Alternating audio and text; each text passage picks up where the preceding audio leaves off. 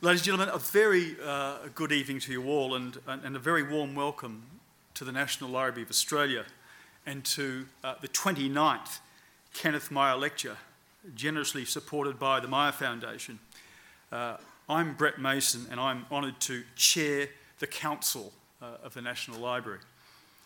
Uh, before we begin, uh, I'd like to acknowledge the traditional custodians of this land and can I thank their elders, past and present, caring for this land we're now privileged to call our home.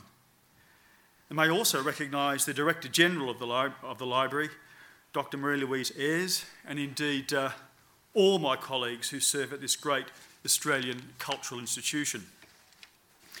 And before I formally introduce our guest speaker for tonight, uh, Ms. Laura Tingle, and let me not forget Laura's partner, uh, Sam Neill, um, let me first briefly outline the purpose of the Kenneth Myer Lecture. Ladies and gentlemen, the Kenneth Myer Lecture began in 1990 as a major annual event for the Friends of the National Library of Australia. The lecture was named for Kenneth Baillieu Myer, AC, Chairman of the National Library Council from 1974 to 1982, and a long-time friend of the library. Kenneth Myer was a visionary. He was a visionary Australian philanthropist and businessman. He contributed to an extensive range of institutions and causes through significant, through significant personal donations, enthusiastic participation on many boards, and his involvement in the Sidney Myer Fund and the Myer Foundation. For 29 years now, the Kenneth Myer Lecture at the National Library of Australia has provided eminent Australians with a forum to speak their minds and contribute to national debate. The lecture has been presented by, by thought leaders from, from the Honourable Gough Whitlam to Professor Fiona Stanley, and most recently, media champion Mr. Kim Williams and journalist uh, Dr. Anne Summers. This lecture series would not be possible without the support of Kenneth Myer himself, the Myer family, and since 2015, the Myer Foundation. And on behalf of the National Library, can I offer heartfelt thanks to the directors of the Myer Foundation for their continuing support of the Kenneth Myer Lecture. Ladies and gentlemen, just a couple of weeks ago, uh, I returned from uh, a few years overseas. And I did what uh, every dutiful son should do, and of course, that is to call their mother. And I called mum after dinner one night, settling in for a long conversation. And she said, um, I rang up and she said, Brett, I'm sorry, I, I, I, can't, I can't speak to you right now because I'm watching the 7:30 report and I'm listening to Laura Tingle. but despite that, you can't compete with Laura Tingle. But despite that, ladies, but despite that, ladies and gentlemen, it's my great pleasure to, to introduce Laura Tingle to deliver the 2018 Kenneth Myer Lecture. Laura Tingle has reported on Australian politics and policy for more than 35 years now. This year, after 16 years as political editor for the Australian Financial Review, she joined the ABC as, as chief political correspondent for its flagship current affairs program, the 730 Report. An award winning journalist, Laura is the author of Chasing the Future, that was about the recession of the early 1990s, and two quarterly essays Great Expectations in 2012, and Political Amnesia in 2015. She released a collection of her essays, In Search of Good Government, in 2017, and her third quarterly essay about Australian politics will be published just next month. Ladies and gentlemen, will you please join me in welcoming Laura Tingle to present the 2018 Kenneth Myer Lecture entitled leaders and followers how our most crucial political relationship is changing. Laura.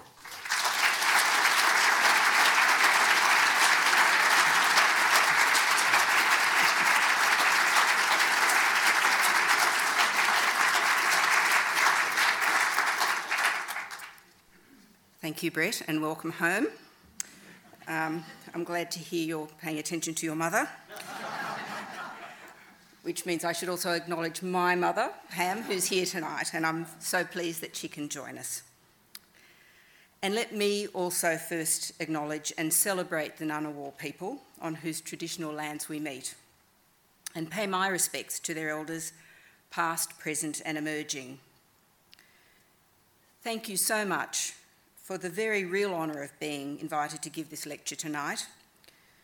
I know people always open speeches by saying something like that, but I really am quite overwhelmed, all the more so since I come to give it after a particularly busy, transformative year in my life, which has swirled past very quickly.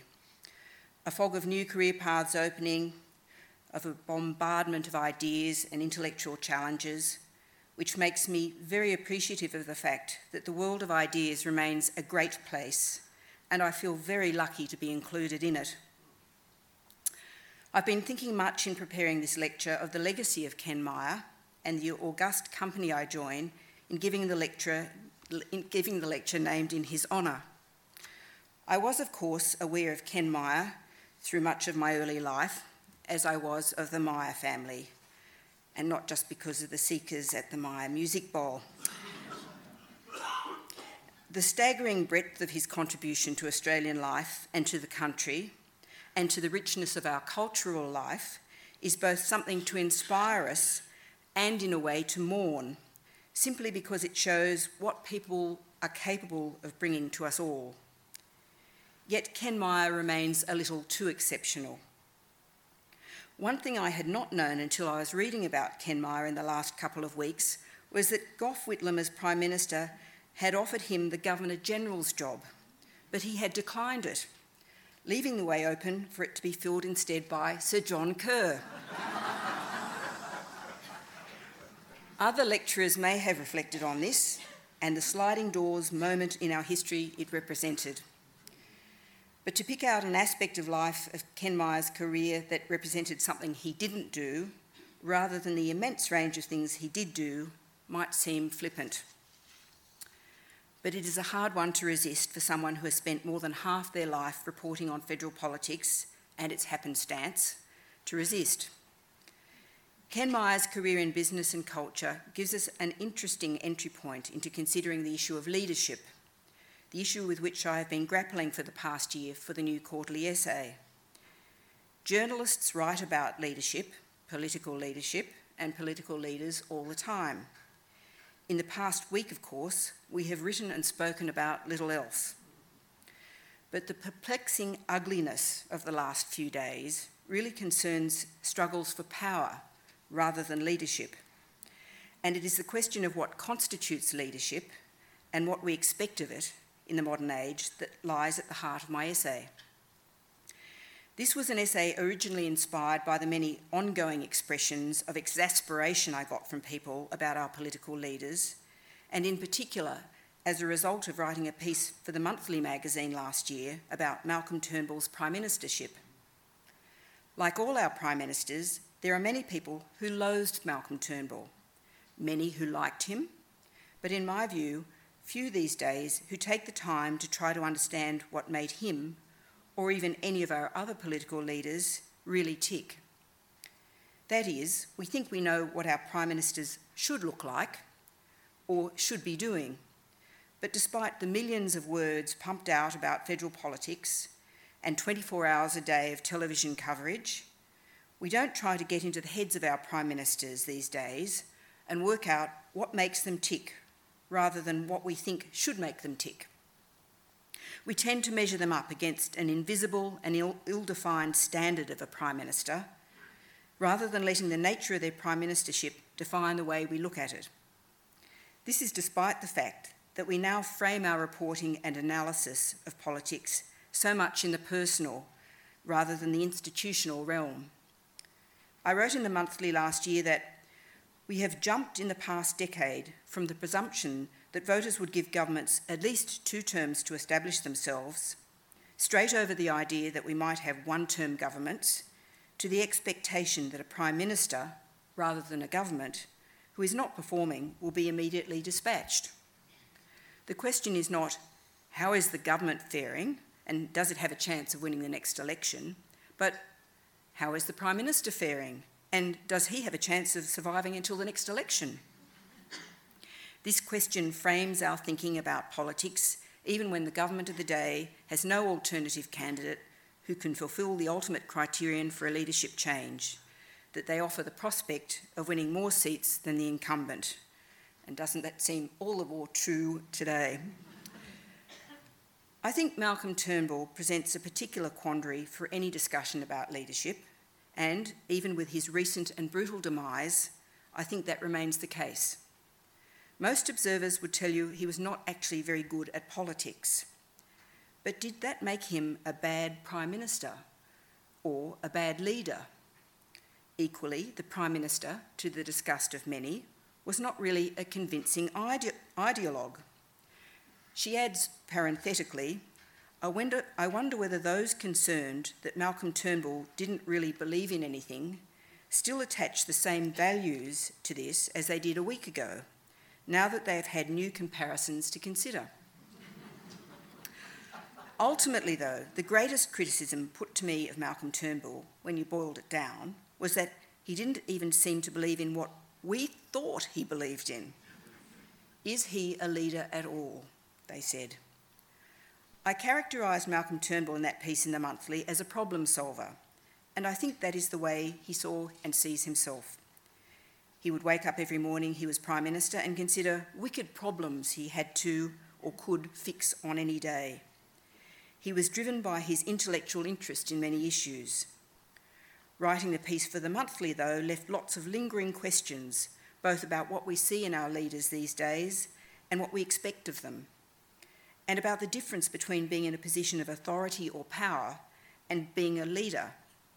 It led to a quarterly essay which started as a contemplation of modern Australian political leadership, but increasingly became consumed and challenged by the phenomenon of Donald Trump on the global stage and considerations of other world leaders.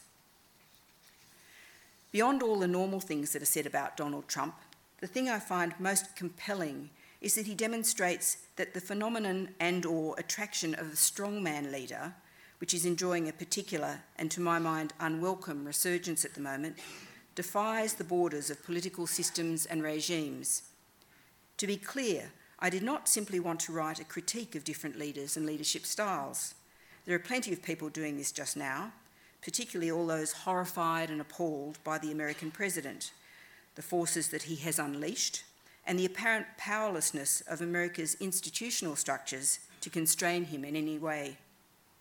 My ambition was more to consider the structures in which our leaders now operate, the prism through which we see them, and whether these had changed or were changing. You could summarise this as a different take on that famous saying, we only get the leaders we deserve. I would modify that to, we only get the leaders we allow to lead us, in a good way and a bad way, and my essay is a study in trying to understand the environment from which our leaders emerge. And I'd like to share some thoughts on that tonight. Leadership is a two way thing.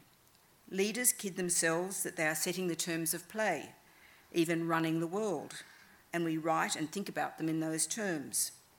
True leaders, however, only get to lead if they have followers whom they can persuade to follow.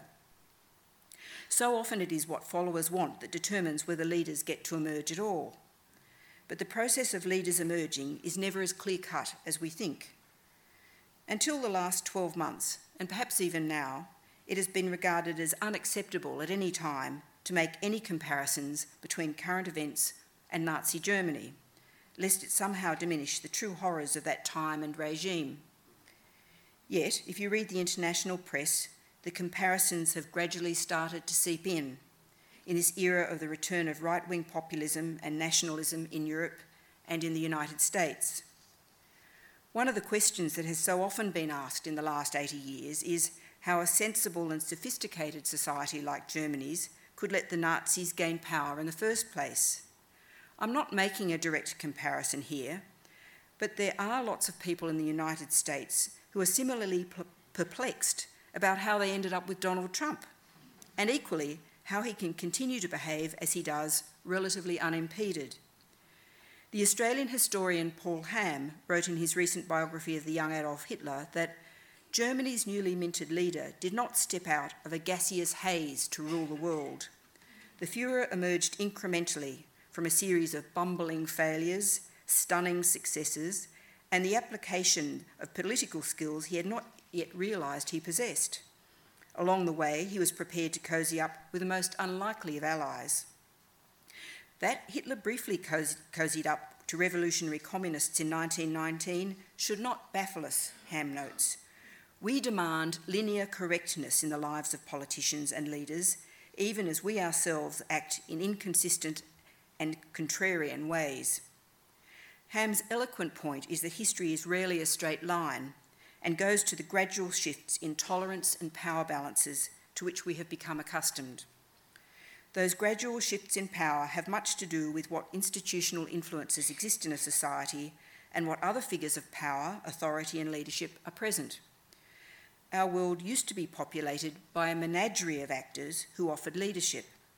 They represented institutions that once played powerful roles in both our political and community discussions, but which are now in decline or collapse. Going back centuries, there has perhaps been no more powerful group of leaders or institutions than the ones in the religious realm. In Western cultures, the Christian churches and their leaders survived the collapse of monarchies and revolutions Christianity provided the backdrop against which systems of government were tested. The church's influence and assertion of power put armies into the field and helped provide the constraint against which those trying to define new post revolutionary power structures had to push.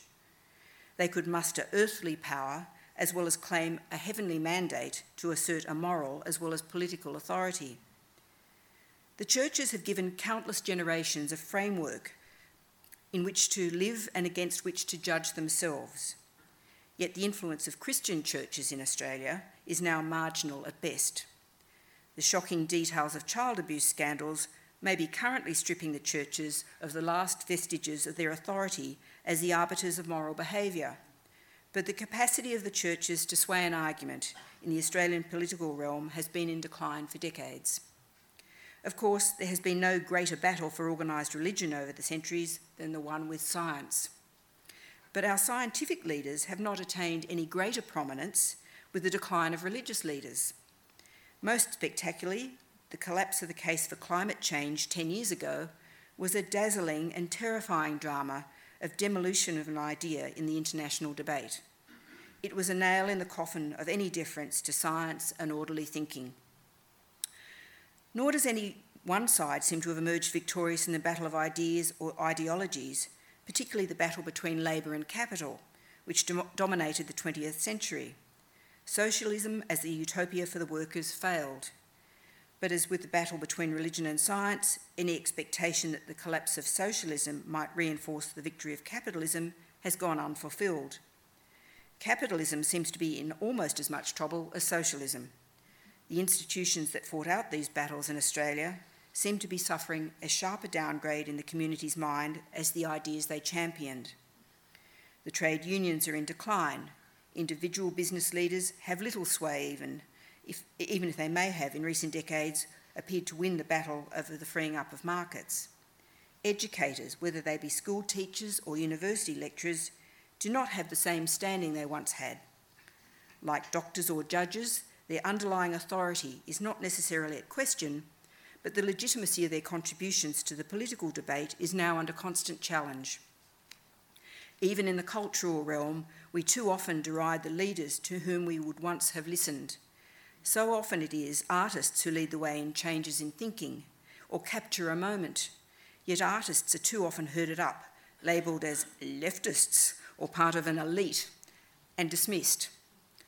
Perhaps this is a reason why divisions in a parliamentary party room seem so much more important than they once did. There aren't a lot of other centres of leadership in the community that are perceived to have the same level of influence as politicians. Debates which might once have taken place publicly between politicians, church leaders, and scientists, for example, are now fought out by proxies within the party room among politicians who are apparently the only ones with sufficient status to argue all the rest are mere stakeholders. By lumping together all those who appeal to politicians as stakeholders, it implies both that they come to the table compromised and that it is only politicians who can somehow rise above this to the greater good. And all this only puts more weight or expectation on political leadership. Our political leaders are not just asked to advocate an idea about where the country is headed, they are asked to move into the moral realm in the absence of churches, asked to define what is acceptable, acceptable behaviour in business, asked to define the nature of our culture and national values. Now, their intervention, sorry, they, they, they may have done this in the past, but the point is that they were once only one set of voices in national conversations. Now their interventions are the overwhelming ones in an era where other participants' roles have been diminished. The demise of frameworks of ideas based leadership too easily leave a void to be filled by leadership based on emotion and prejudice. History tells us that it can lead to nationalism and scapegoating. And if the status of other institutions have been diminished, not necessarily by authoritarian silencing, but by their own folly, or by a failure to regard their positions as just as important as that of political opinions, the risks of political leaders emerging to exploit emotion and prejudice are dramatically increased. Donald Trump's relentless attack on the credibility of any of the institutions that oppose or question him in what is supposed to be the greatest democracy in the world continued as I wrote my essay. The New York Times has now taken to running a regular count of how many lies the US president has told and documents them. But as disturbing as the lies may be, is the fact that even before Donald Trump, institutions which would once have provided counterweights of authority and leadership, including the media, have become diminished in the public mind. Donald Trump has only wildly accelerated and exploited this mistrust. It is a warning of the implications of such breakdowns in trust in Australia too, but also a reason to consider who we give status to in our national debates and whether this is one of the reasons why we find so many of these debates so lacking in substance. The institutional base of our political system is also wobbling, however. The ideological structure of our political parties, as in many Western democracies, reflects the capital Labor divide that dominated the political debate for much of the 20th century. Yet what was once a clear divide has become very blurry in recent decades. That has had implications for the influence and organisation of our major political organisations. Their grassroots membership is in decline, but more importantly, their capacity to organise around and campaign on an idea is in decline. Without a central idea to frame their cause, the parties have not only lost their clarity of message, but also their commitment to a higher goal. Indiv- individual MPs no longer have a sense that they are working towards a greater common good our parliamentary party room can be much more easily pulled apart because of a lack of central purpose. The stark result of this is that leaders of political parties begin their time in the job with a much shakier and more transient hold on authority than leaders of even 20 years ago. That is, they have less authority and less freedom to move than they may once have held.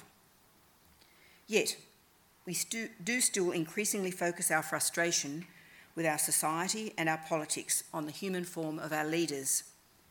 We rarely talk about uh, the government these days or the opposition, but we talk a lot about the battle between the Prime Minister and the Leader of the Opposition. So much of our political narrative is still written in gaudy attempts to mimic Shakespeare's dramas, rather than as chronicles of events or of decisions which affect the rest of us. That is, it is all about the players on the stage not the impact of their actions outside the theatre. The intensely personal focus on leaders once made a lot more sense. Historian John Lewis Gaddis reflected on the leadership styles of two of history's great rivals, Elizabeth I and Philip of Spain, in his book On Grand Strategy, noting that the health, mental stability, and reproductive prowess of princes could cause faiths to rise and nations to fall. These were leaders from the long centuries when hereditary leadership, divine right, or at least the occasional heavenly intervention, were not questioned. The very future of a nation was bound up in the person of its leader.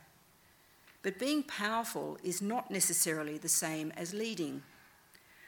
Ron Heifetz from the Kennedy School of Government at Harvard University argues that leadership, power, and authority too often get confused and need to be carefully distinguished and separated.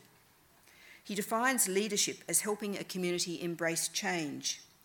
That is, a leader is a facilitator of a group that has to confront an issue, though just how that facilitation works is a complex matter. The change a group has to confront may not be a happy one. And Heifetz argues that leaders can often lead a group to a catastrophic response to confronting an issue, such as Adolf Hitler. Political leadership, he argues, is not necessarily about having a vision and pursuing it, but a range of other skills with which both to read and to push a community. Lyndon Johnson, for me, is perhaps the most compelling example of leadership Heifetz gives to illustrate that point. He analyses how Johnson's political skills, which included his great understanding of the politics of the American South, allowed him to oversee major breakthroughs on civil rights, including the 1964 Civil Rights Act and the 1965 Voting Rights Act. He both helped and enlisted black leaders like Martin Luther King to achieve change. In stark contrast, Johnson's policy on Vietnam was a disaster because he, quote, took the stance that leaders lead and followers follow, acting the part of the lone warrior and by creeping up in stealth not only on his enemy, but also on his own constituents. Johnson was working within the framework of America's political institutions and institutions of leadership. When he was successful, it was because of the way he used and manipulated them to achieve change. In the present day, Donald Trump seems to embody our very conflicting expectations and frustrations when it comes to leaders. We are as alarmed by the apparent powerlessness of American institutions to contain or direct him as we are by the erratic ignorance and nastiness of his actions. Yet, a grudging respect sometimes sneaks into discussion of his actions because he rarely backs down. But leadership is and should be seen as more than simply a preparedness to crash or crash through, or not blink. It should be defined as a capacity to lead a community to accept a change, even if that change is not a change for the better. Paul Keating is often cited as, as an example of a true leader because of his crash or crash through style.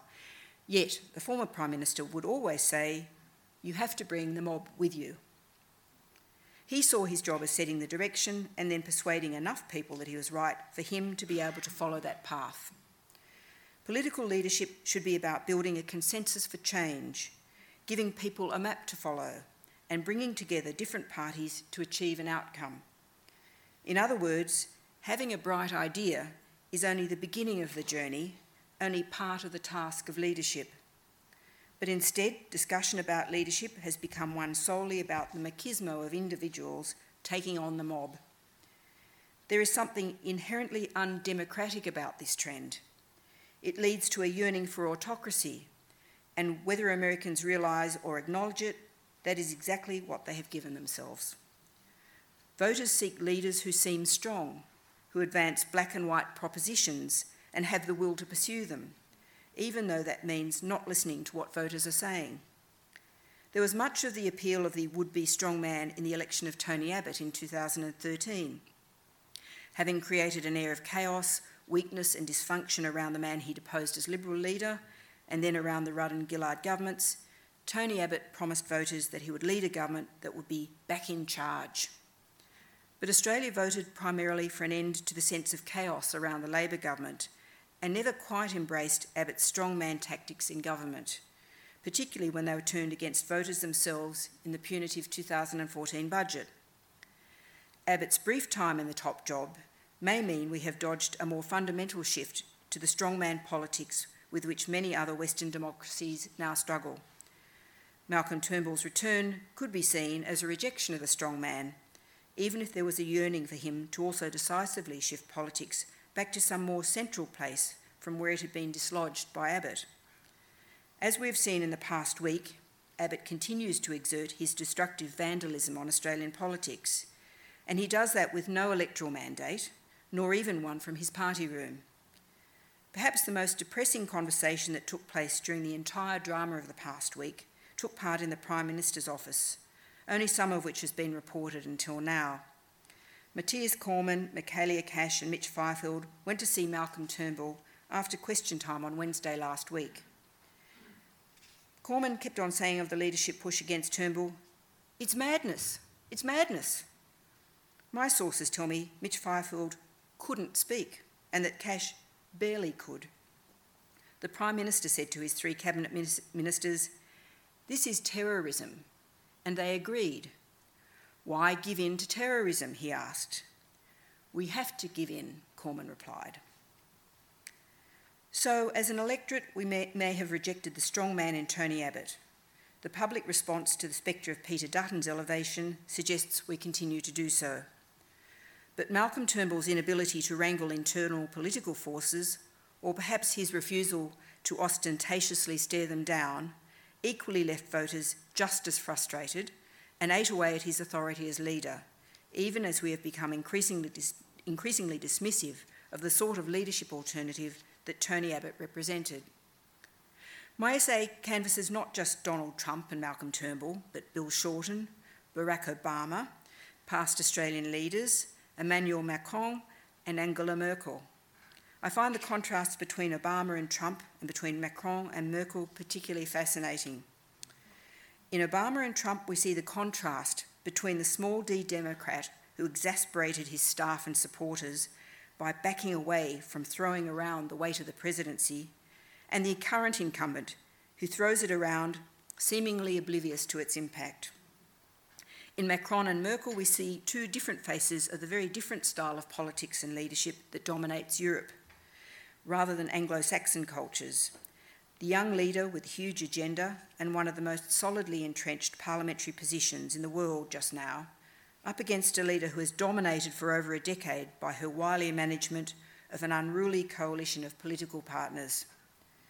But for those who have watched the rise and fall of the Turnbull Prime Ministership and felt the frustration of perceived opportunities missed, of those moments when you yell at the television and say, Oh, tell them to bugger off, Malcolm, or Oh, for God's sake, just do it. Barack Obama and his view of the presidency is particularly interesting. Writing in The New Yorker in October 2014, a former speechwriter for, for Bill Clinton, Jeff Shesol, reflected on the huge expectations that surrounded Obama when he became president, and on that moment in most presidencies, quote, when a good number of Americans are able to convince themselves that we might be in the presence of a great man and that his greatness will be manifest. That this is the man who has the answers. When it becomes clear that he doesn't, we never quite forgive him for it. Earlier in 2014, Obama had talked about, quote, that business about the great man theory of history. He said, The President of the United States cannot make, remake our society, and that's probably a good thing. On reflection, he added, Not probably, it's definitely a good thing. Shesol noted that despite the grand hopes and hype of the 2008 campaign, this tempering of ambitions, this recognition and acceptance of the constraints on presidential power has been a leitmotif of the presidency. Over the years, Obama and his advisers had issued a long string of statements to this effect on foreign policy, leading from behind, on the limits of executive authority, there's no shortcut to democracy, on civil rights, we must sometimes take a quarter of a loaf or half a loaf. It was time, Shesol noted, for America to get over the greatness thing and to come to terms with the limits of a president's capacity to fix things. This sense of caution, pragmatism, ambivalence of power not fully used by Barack Obama is a recurring theme in assessments of his presidency. Obama himself reflected on, on what leaders could achieve when he delivered the Nelson Mandela annual lecture in Johannesburg a couple of months ago. He argued that the progressive democratic vision that Nelson Mandela represented in many ways set the terms of international political debate. However, that did not mean that that vision was always victorious, but it set the terms, the parameters, it guided how we thought about the meaning of progress, and it continued to propel the world forward. Implicit in the speech, though, once again, is a rejection of the idea that one man can change the world even as he outlined his argument that Mandela had shown that one man could set the terms of the discussion. Instead, the former president argued that dealing with an increasingly dangerous world requires a recognition that there are many forces at work creating these dangers and a sense of collective spirit. The global financial crisis dealt a near mortal blow to the credibility of the international system, he said, and to the faith in experts in places like Washington and Brussels. The result was the politics of fear and resentment and retrenchment began to appear. Obama said, Strongman politics are ascendant suddenly, whereby elections and some pretense of democracy are maintained, the form of it, but those in power seek to undermine every institution or norm that gives democracy meaning. Some people thought he was talking about his successor. He went on, so on Madiba's 100th birthday, we now stand at a crossroads, a moment in time in which two very different visions of humanity's future compete for the hearts and minds of the citizens around the world. What we need right now, Obama said, was we don't need just one leader, we don't need just one inspiration. What we badly need right now is that collective spirit. So here is the modern leadership dilemma wrapped up in an Obama Trump nutshell. On the one hand, there is a Barack Obama, who is seen in most brutal terms as a choker by some of those closest to him or those familiar with the capacity of the President's office to produce change. He chokes, we are told, because he recognises the need to build a consensus on change and has the oratorical power to persuade, but never seems persuaded that he should or indeed can force an issue. He gets a lot of stuff done at home, there is a big reform agenda he can point to, but you wonder whether the wily senator from the South, Lyndon Johnson, would have sensed a moment on, say, gun control and been able to translate the moment of one of those horrendous mass school shootings into some form of change, in part because of his political skills, but significantly because the institutions of power worked differently 50 years ago. On the other hand, there is Donald Trump. Americans certainly didn't get over the greatness thing not only did they elect a president who promised to make America great again, they elected a president who promised to ride roughshod over the political system and proceeded to do so. Whatever else has happened in the presidency of Donald Trump, he has restored a sense of authority to the presidency, though not necessarily in a good way. In the great Heifetz troika of leadership, Trump has authority and he has power, but does that make him a leader? Despite his erratic and half assed interventions in North Korea, his overarching direction in international politics has been an active withdrawal by the United States from global leadership. At home, Trump is too impatient to lead the American public anywhere. He might be able to rouse sentiment, but that is not necessarily enough. He has posed an adaptive challenge of persuading America that it can become great by pursuing a set of policies that are the direct opposites of what made it great. But he has no interest in managing the distress levels, even less attention to discipline or to focusing attention in those discussions. He only wants to distribute responsibility, responsibility to a collection of scapegoats, illegal immigrants, and from time to time, China and fake media. Not only does he use dissent as a source of insight and options, he belittle, belittles and delegitimises it. There are many lessons I draw from the brief, brief portraits I paint in my essay.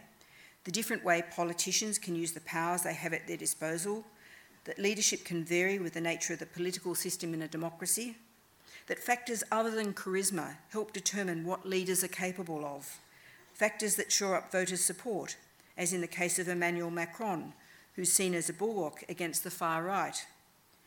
More than anything, in the context of the Australian political discussion, these portraits challenge the idea that personal will, qualities, and charisma of a leader necessarily define leadership. In Australia, it often seems we can't even get to the starting gates on the question of judging our leaders because we are bridling at the question of their authenticity. The trivia of life has become such an impediment to political leaders. Will Malcolm Turnbull ever get over wearing a leather jacket on Q&A? and what that came to represent to voters about, who subsequently believed he was not what they thought. All the effort that goes into dealing with authenticity comes at a time of great disillusion and disengagement among voters. This came across in the five 2005 Super Saturday by elections last month. These were universally framed in national terms and as a leadership popularity contest. The Prime Minister, clearly expecting to win that contest, said the by elections would be a competition between him and Bill Shorten, one of those great Turnbull gaffes like, and the court will so find, that will always haunt him. Turnbull's opponents inside his party used the result to stir up a bizarre sense of mass panic among his colleagues. We are still seeing the fallout of the Conservatives' decision to topple their own leader, and it is likely to continue for some time. But believe it or not, there were more important lessons out of Super Saturday.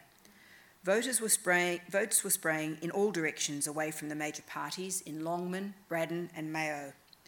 All the focus on leaders meant these swings to minor parties and independents weren't really considered in their own right, as they might once have been. What is important about this trend and these results is that while the US has channeled its disillusion into the unlikely figure of Donald Trump, a strongman leader, Australians have channeled their disillusion into a splintering of the vote.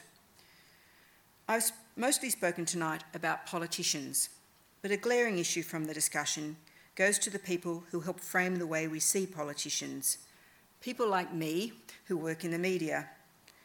The internet and social media, I think, have changed the perceptions that the media is all powerful in making or breaking the government of the day, even if this has been a renewed topic of conversation in the latest coup.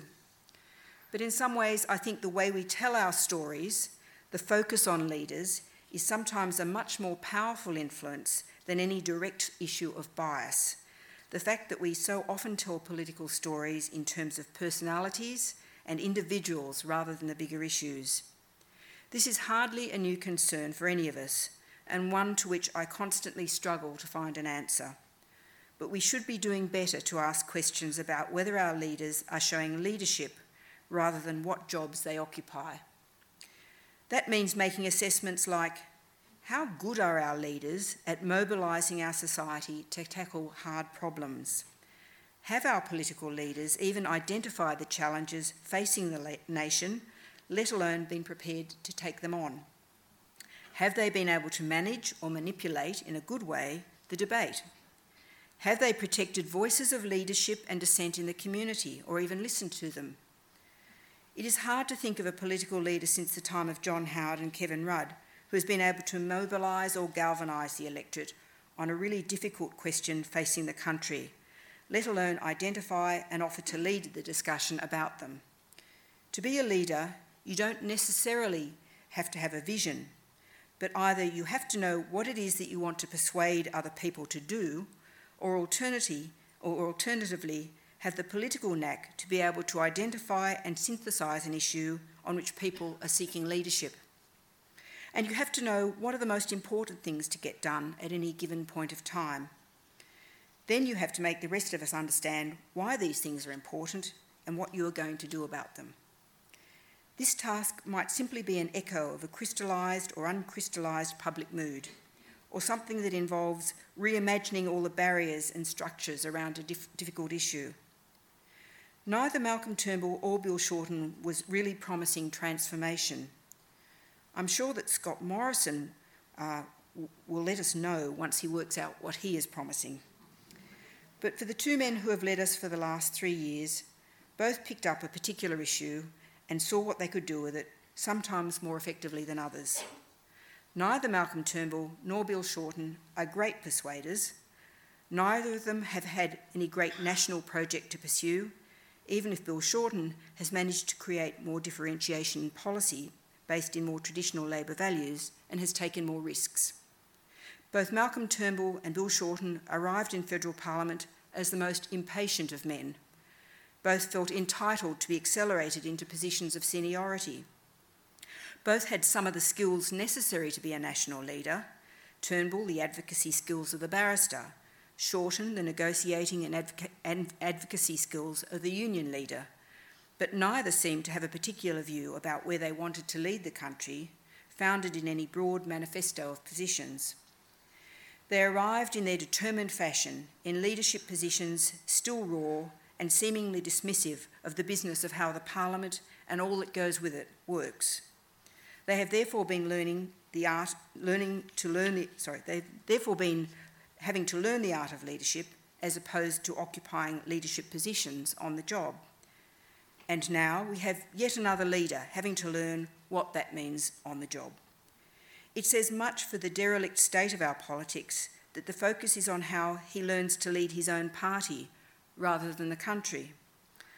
I would argue that a large part of the job of national leadership, which goes completely unrecognised, is in rebuilding the national political process after years of it being under assault. Maybe it will only happen if and when our political re- leaders recognise that their capacity to act, their own self interest, is going to be vastly improved if there are other leaders in the community with standing with whom they can speak. Thank you. Well, thank you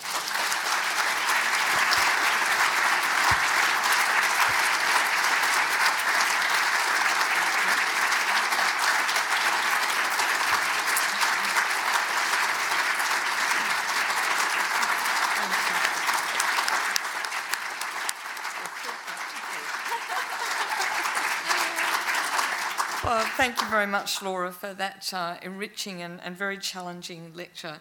Um, I'm Marie-Louise Ayres, Director General of the National Library.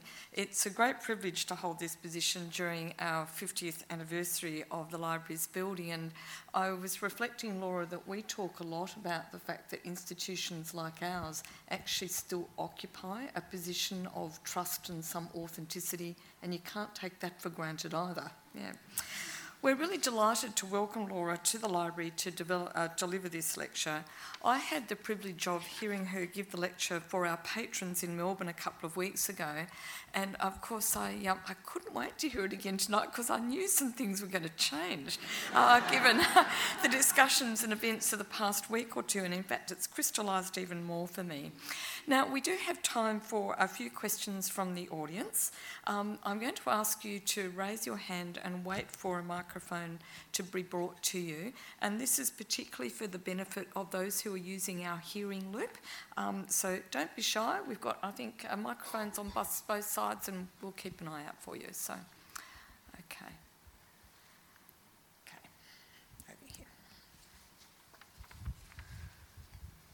Um, thanks very much for a wonderful talk. Could I take you to another area of leadership and following, which is your domain, which is the domain of media? And there are leaders in the, in the media domain, perhaps even some leaders that come from Australia and have moved over to the United States. there are leaders of our media who we may or may not like, but seem to galvanise the community with um, strong voices, particularly out of Sydney and the like. And they seem to have a leadership role, which then leads to changing public opinion, which then seems to change polls, which then seems to change political directions. How do you see that form of leadership in this particular question? Um, I think I know who you're talking about. Um, I think, uh, as I mentioned briefly in, uh, in the lecture, uh, things, this last leadership uh, debacle, which, which, I think most people in the Liberal Party would see it as because they're still not quite sure what happened, um, I think it was very different uh, because I don't, uh, I, without a doubt, uh, you did have people in the media really exercising an extraordinary level of thuggery that uh, was quite depressing. Um, but I don't think it was really influencing public opinion, and I don't think that was what they were really seeking to achieve. It, there's, there is a real uh, little bubble up on, up on the hill, um, which uh, people have characterised as being sky after six o'clock at night, uh, and, um, and uh, the sort of Ray Hadley, Alan Jones talkback uh, cycle, uh, and to some extent the Murdoch papers. Uh, and it tends to be a self fulfilling little s- circle where conservatives listen to what those people are saying and get psyched out by it. There wasn't a great sign that, um, that was affecting the public mood. In fact, the polls are actually going much better for the government in the lead up to this uh, than they had for ages. I mean, you know, the government was always behind, but I kept arguing to people that, in fact, governments usually are behind in polls. Um, and uh, most of the uh, polling that was done on the National Energy Guarantee was actually sort of looking okay. So the interesting thing about this latest, shall we say, insurgency was that without a doubt there were people throwing their weight around, but they were throwing their weight around in a closed loop into the political process rather than necessarily through uh, influencing voters. And one of the really interesting things about what's happened for politicians now is uh, they, it's very hard for them to actually influence voters because voters aren't listening anymore. Um, and I went up to the Longman electorate uh, during the by-election, and a lot of people didn't even know it was on. You know, they didn't. Oh, you know, don't care, not interested. And so as a result, you've actually seen um, politicians having to find new and different ways of trying to get through to people who might just might be prepared to change their views. People who listen to Ray Hadley aren't going to change their mind and suddenly vote Labor, just as a wild contention. Um, and people who uh, you know read the Australian probably aren't going to vote for the Greens. You know, so it's what you, you should be looking to if you're a politician look to change voters in the centre. So Malcolm Turnbull was spending his entire time uh, not doing interviews with. Uh, 7.30, well he did a couple, um, but he would, he would be out on uh, FM radio talking to people called, you know, Fitzy and Wippa and people like that because it was one of the few places, look, they're all called Fitzy and Wippa. or something like that anyway. Uh, and, and the whole idea was to get past the, the, the, closed minds and to people who might just be prepared to listen. Sorry, that's a bit of a long answer, but there we go. You're so shy. Yes, no, don't get going, believe. Laura, this is a little bit off the subject, and I apologise for that. But one of the events of last week was the government managing to achieve a, an adjournment of the parliament while it uh, mucked around with its executive problems. That seemed to me to get very little coverage or commentary in the press, but yet, you know, it's the beginning of the slippery road to dictatorship when executives decide that the parliament's a nuisance and so they'll adjourn it. And I'm just interested in what your comments were about, about the that fact event. it didn't get much coverage. Yeah, well, yes. And, and about and the, yeah, the yeah. event itself Yeah. and the fact that it didn't get much coverage. Uh, well, this, it's very interesting you say that because that would be the complete opposite of my impression of it, um, which I'm not saying you're wrong and I'm right, uh, but um, this might give you a bit of insight into the way you know, you know, you, you see the world if you're sitting up in Parliament House. I've got a monitor on my desk and three television channels going, uh, so I'm watching the House all the time, and we've got ABC 24 and Sky going. So we're watching it all live, all day, every day. And so we kept seeing um, repeats of Christopher Pyne going to call for the adjournment and everybody yelling and screaming and you know, you're talking to people in Parliament House who are in tears and so to us it was a real world, you know, it's unbelievable. Um, and um, I've got to say, I've even forgotten what day was that Wednesday. Hmm. Um, you know, but things were moved. There were so many things moving that day. I don't think that there was certainly no deliberate attempt to um, to downplay that. But you know, when you've got so many factors at work, um, and obviously also the media is always trying to report the very last thing that happened um, and increasingly so now. So by the time the newspapers went to bed, for example, that was six or seven hours ago, and all this other stuff was happening. So it, can just get railroaded. But I don't think, um, I mean, I thought it was a shocking event. Uh, I suppose it was more an indulgent event. That was the way I sort of thought it. I just thought it was outrageously indulgent. Um, as was, frankly, the whole coup. As you may have gathered, I'm not all that impressed by the events of the last week. Not you know, which is no reflection even on the outcome, but just the bizarreness of it. But I don't think it was um, because people took that lightly. It was just, you know, the sheer overwhelm. I mean, it was just there was so much happening up there. Um, and, and of course, you know, we all know what the outcome is now, but, you know, nobody knew, nobody knew in Parliament House what was going to happen next, which is a very strange circumstance for politicians, let alone journalists, to find themselves in. Can take one more, and there's one right up the back here. So, thank you.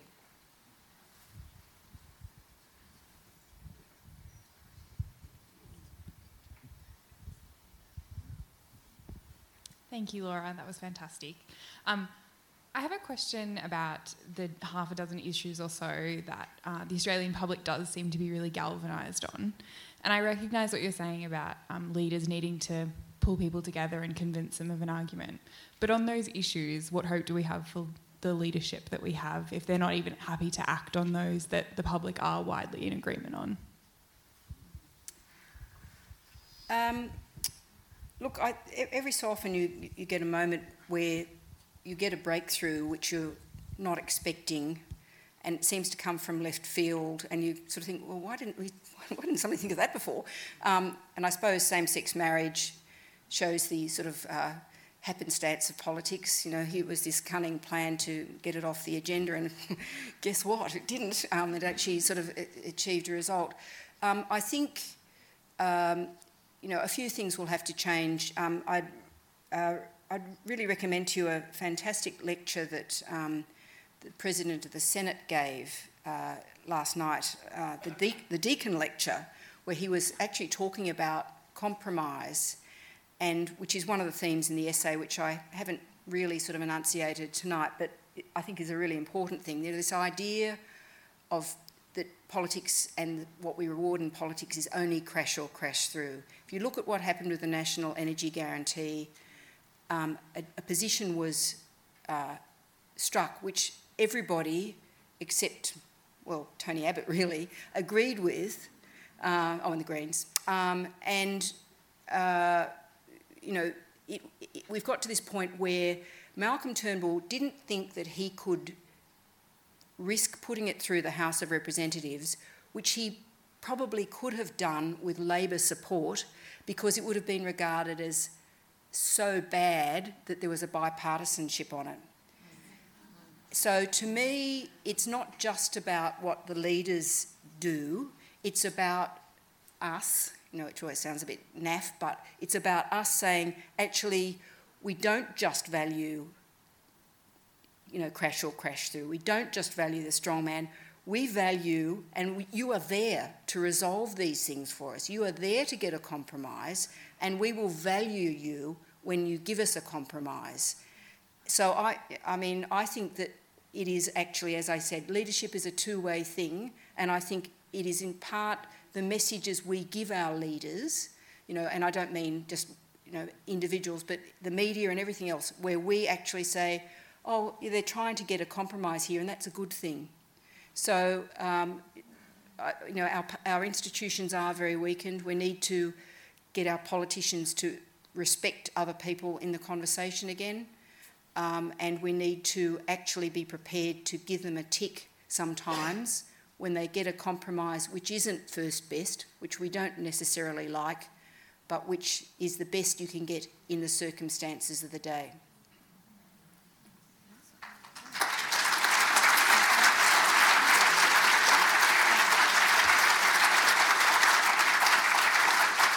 Well, I hope you'll all join us upstairs for some refreshments in the, the foyer. But before we go, do go up for more chat and, and a drink, um, I'd like you to again uh, join me in thanking uh, our benefactors, the Myer family and the Myer Foundation for making this lecture possible. I'm up to lecture number 16. Does anybody, does anybody do better than that? Ooh, okay, great, I win. um, and uh, most particularly to thank Laura for a really, really thought provoking um, uh, lecture tonight, um, and particularly for, I guess, being able to just help us to make a tiny, weeny bit of sense of what happened last week. So thanks, Laura. Right.